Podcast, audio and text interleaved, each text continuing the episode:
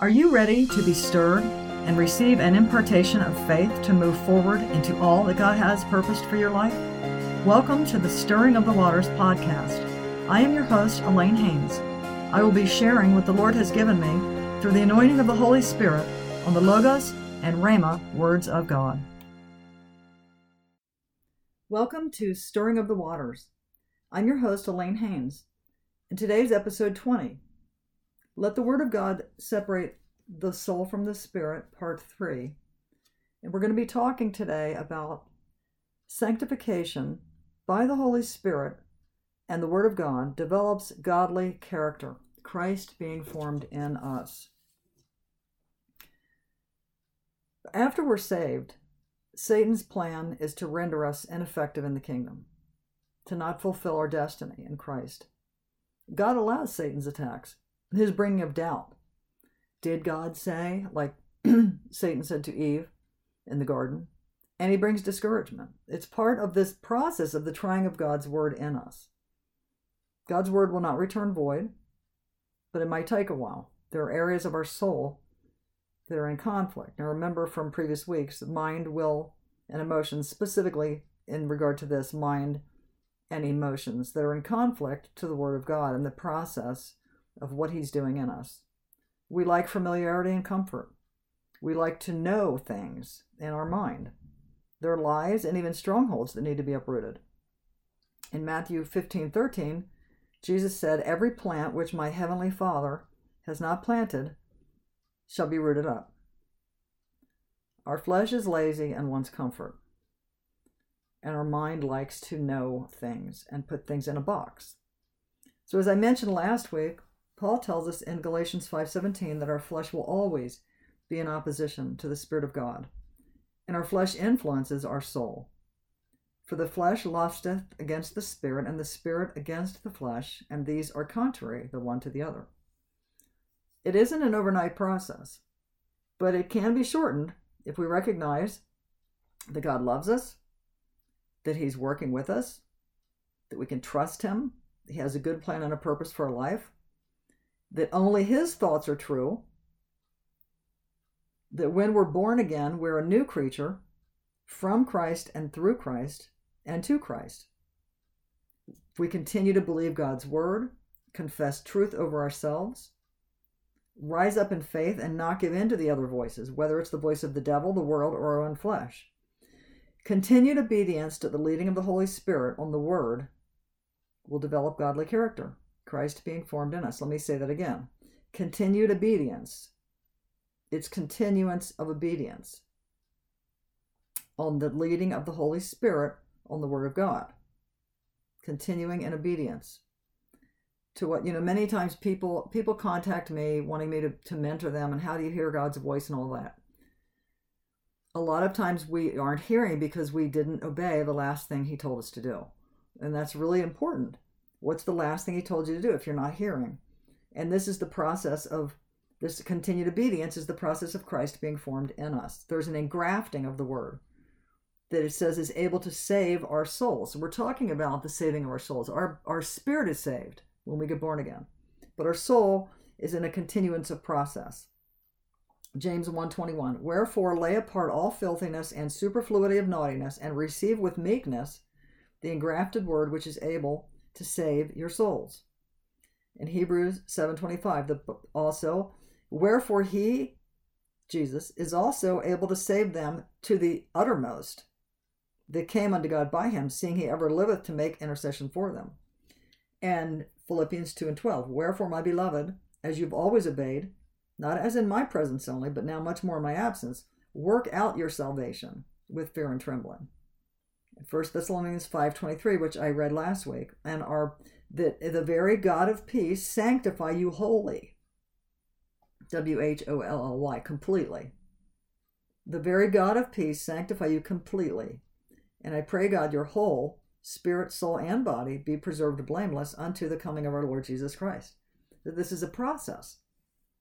In Psalm 12:6 we're told the words of the Lord are pure words, as silver tried in a furnace of the earth, purified 7 times. The word of God is purified in us, in our soul until it's perfected. And I believe that this purity, it reminds me of the gold that Jesus tells us to purchase from him in Revelation 3:18. Gold tried in the fire. When we're in the trial of the word of God being tried in us, it purges everything in us that's contradictory to God's word. And there's a scripture also in Psalm 105:19 where it's talking about Joseph, and it said, Until the time that his word came to pass, the word of the Lord tested him or tried him.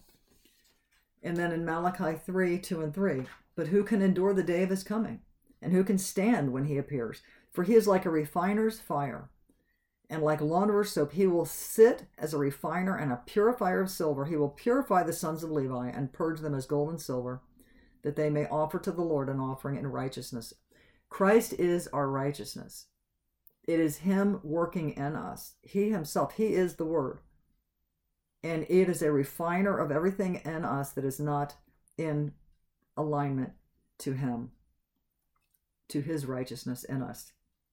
There will be a trying process where the Holy Spirit reveals our own soulish thoughts in contrast to God's, where we see our own reasoning led by our fleshly and soulish desires.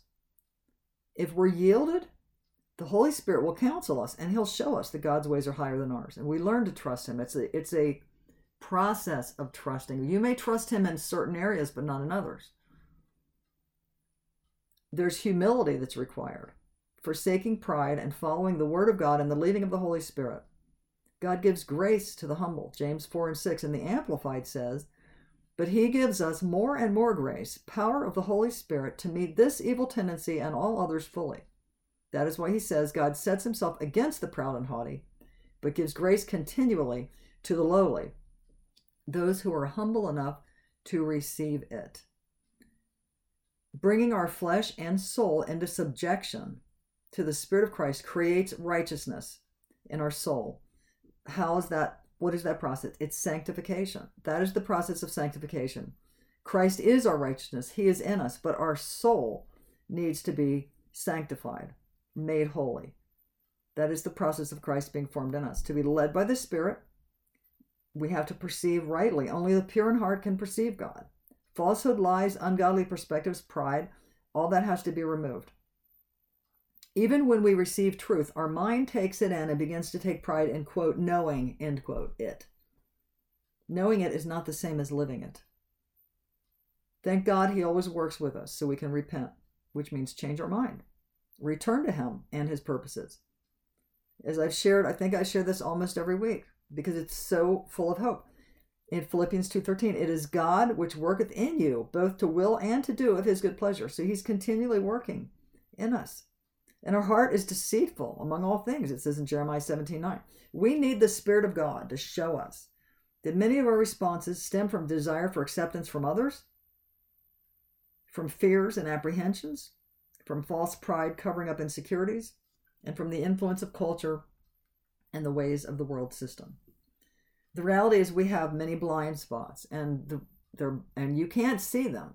They get uncovered by the Spirit of God through interactions with other people and through His drawing you into um, some of the works He wants you to do. I'm going to give you a great example Moses. Moses had a blind spot where he didn't think he could speak. Exodus 4 10 to 12.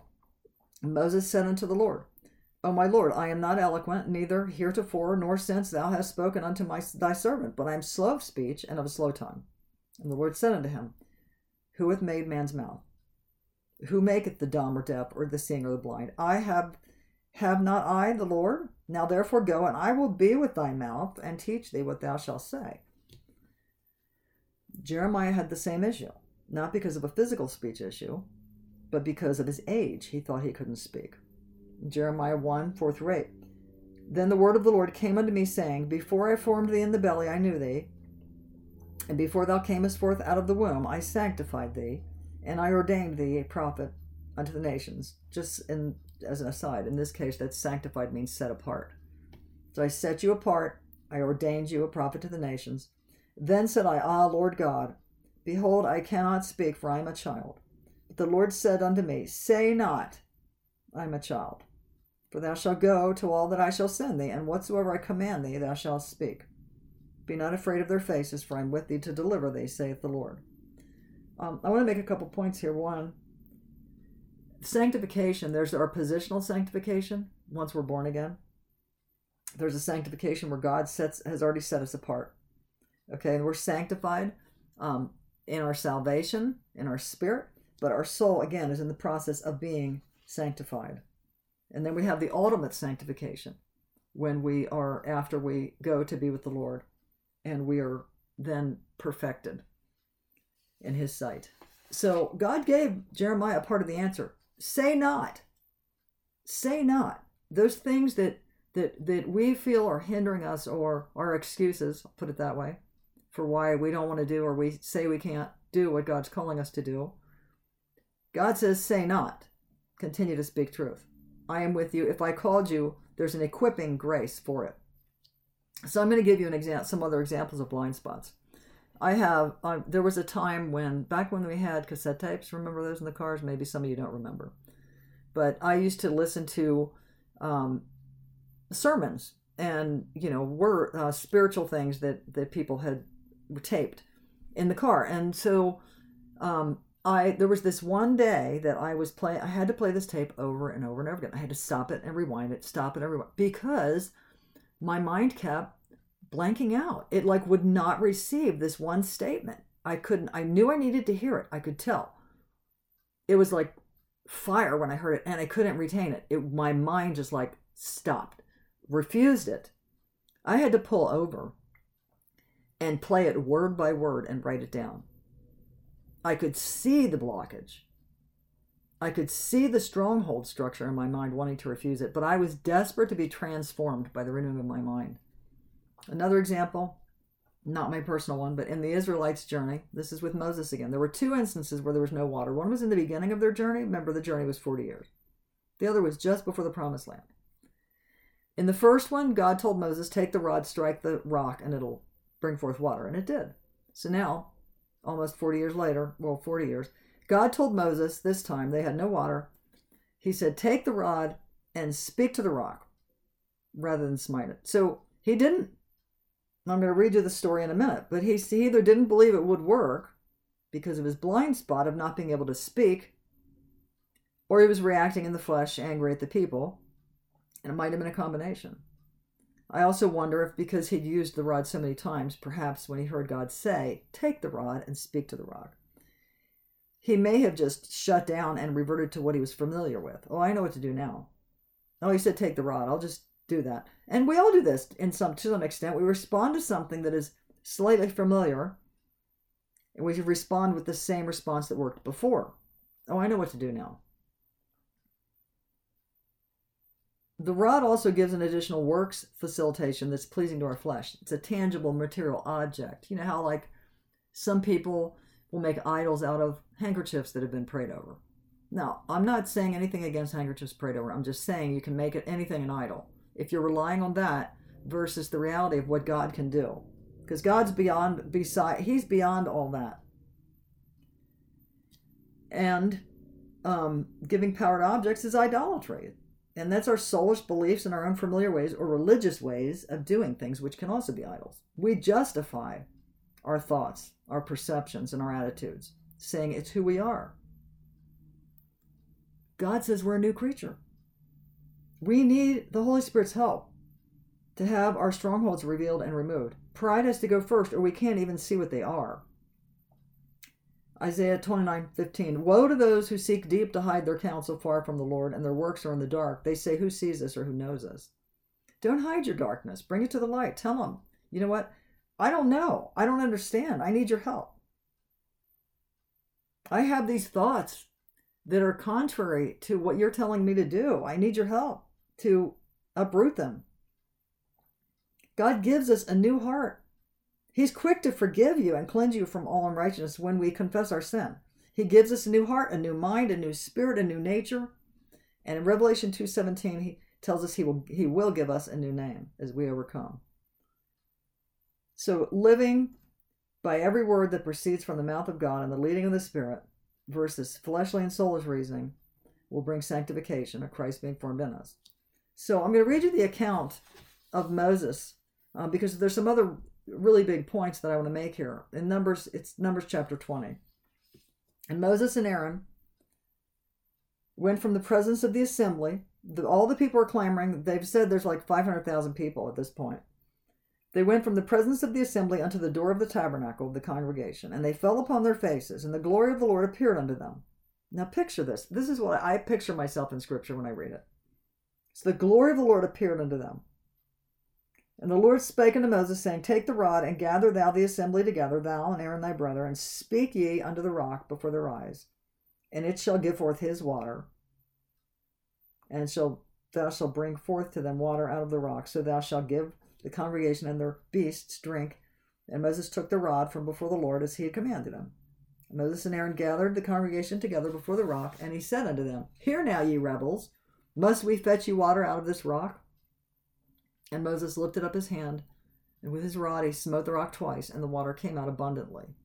And the congregation drank, and their beasts also. And the Lord spake unto Moses and Aaron, Because ye believed me not, to sanctify me in the eyes of the children of Israel. Therefore ye shall not bring this congregation into the land which I have given them. This is the water of Meribah, because the children of Israel strove with the Lord, and he was sanctified in them. In them. Numbers 26 through 13. I want to make a couple notes here. Number one, number one, the scripture says that the rock will bring forth his water. It says, Speak to the rock, and it, the rock, shall give forth his water. And we know in later scriptures that that Jesus is the fount of living waters. That that Moses recognized that Jesus is the rock. He talks about that in later where it's given us in later scriptures that he is the rock. And the other thing I want to make note of is it says he will be sanctified. God will be sanctified. If you if he if Moses had done this, he would have been sanctified in the eyes or the perception of the people versus sanctified in the people. I want you to catch this because it's really important. There's a difference between the internal process of sanctification by the Spirit, which is, as I've been talking about, our soul being saved, our character being formed. There's a difference between that, or that internal, versus others seeing God as sanctified or set apart, holy, before their eyes when we are obedient to what God says, others see that and they recognize the lordship of Jesus Christ in our lives. They recognize that we stand under the authority of God and walk in obedience. They did not get to see that through Moses, and that's why he didn't get to. That's what God says. Because you sanctified me not in the eyes of the children of Israel, you shall not enter the promised land. Now, if Moses had spoken the word in that authority and the water had come forth, the people would have seen the new level of authority. That would have been a powerful, powerful. They would have also seen that Moses' stronghold about his mouth, because they all had to know it, was was broken. Perhaps he would have even had healing. We don't know. But I just want to make a comparison here to those that did enter the promised land. They were the ones who spoke the right thing. That's the only ones that were able to enter in. So I just want to reiterate something here. Our tendency as humans with minds that plan, we like to plan our way, is we remember what worked before. This is our modus operandi. That's what we do. We try to walk in the Spirit using our own understanding, and God is always working to bring us to a new thing. He wants to do a new thing and be glorified in it. If we continue to do the same thing, we're getting the glory. The situations we're in may have some similarities to past experiences. And that knowledge can be used to build our faith to move forward.